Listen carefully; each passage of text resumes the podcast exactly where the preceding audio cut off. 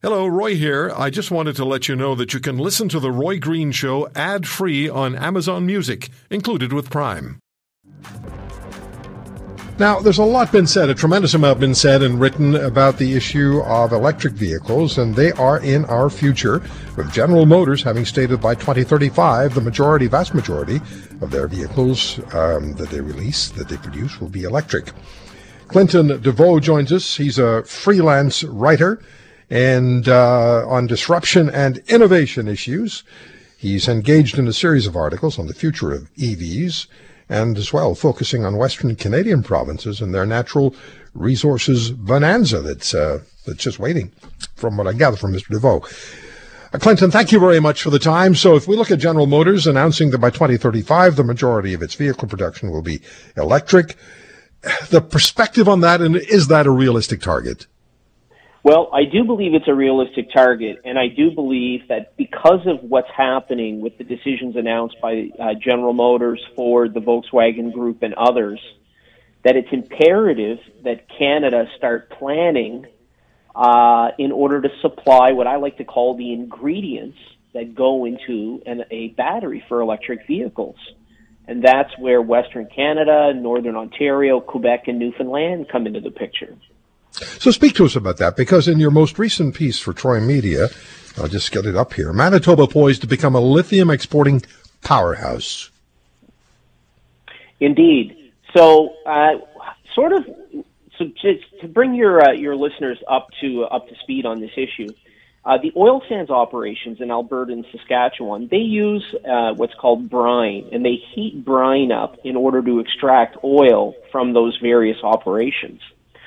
One of the things that they've discovered over the last number of decades is when they use brine to extract the oil, it also uncovers large and significant deposits of lithium. And that's important because electric uh, car batteries, they use lithium. That's one of the, one of the important components in the battery. Um, and Manitoba, of course, has uh, the Hudson's Bay. And um, the Hudson's Bay now is only frozen about six months of the year and um, the remaining six months of the year, the ice is relatively thin, which means an icebreaker can can break through there. Now, Manitoba also has world class nickel deposits, and electric car batteries require significant nickel.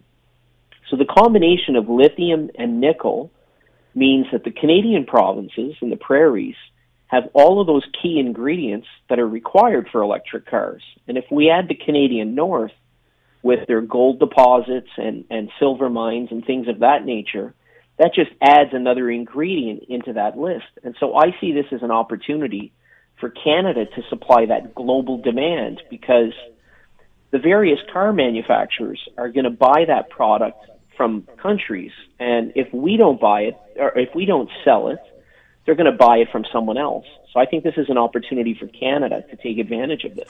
So if we look at this though, and we say 15 to 20 years from now, the majority of vehicles that are going to be produced will be electric. At least that's what General Motors is saying, and that is what Ford is indicating, and others as well. You said Volkswagen.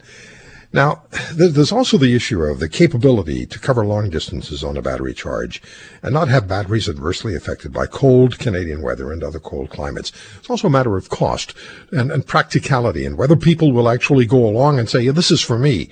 Do you foresee that in fact happening, that in 15 to 20 years from now, technology will be such and pricing will be such and recharging capacity will be such that people will say, yeah, I'm going EV?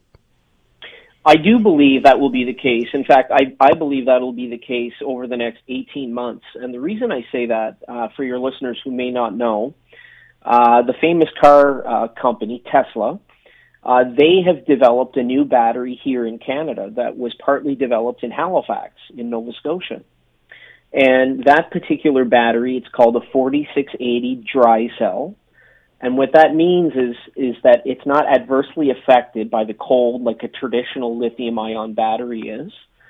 And this particular battery charges in approximately 15 minutes and it gives a driving range of 520 miles, which works out to be somewhere in the vicinity of 830 kilometers.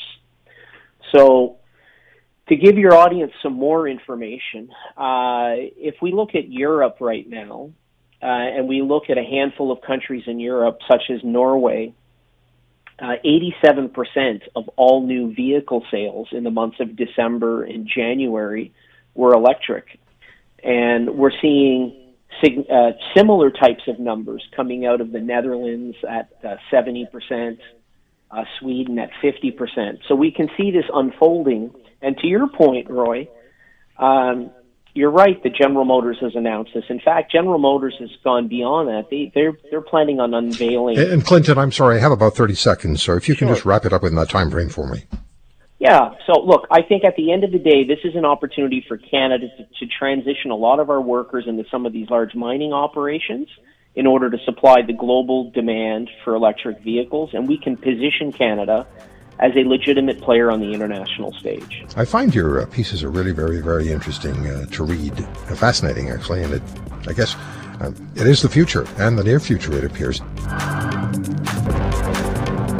If you want to hear more, subscribe to the Roy Green Show on Apple Podcasts, Google Podcasts, Spotify, Stitcher, or wherever you find your favorites. And if you like what you hear, leave us a review and tell a friend. I'm Roy Green. Have a great weekend.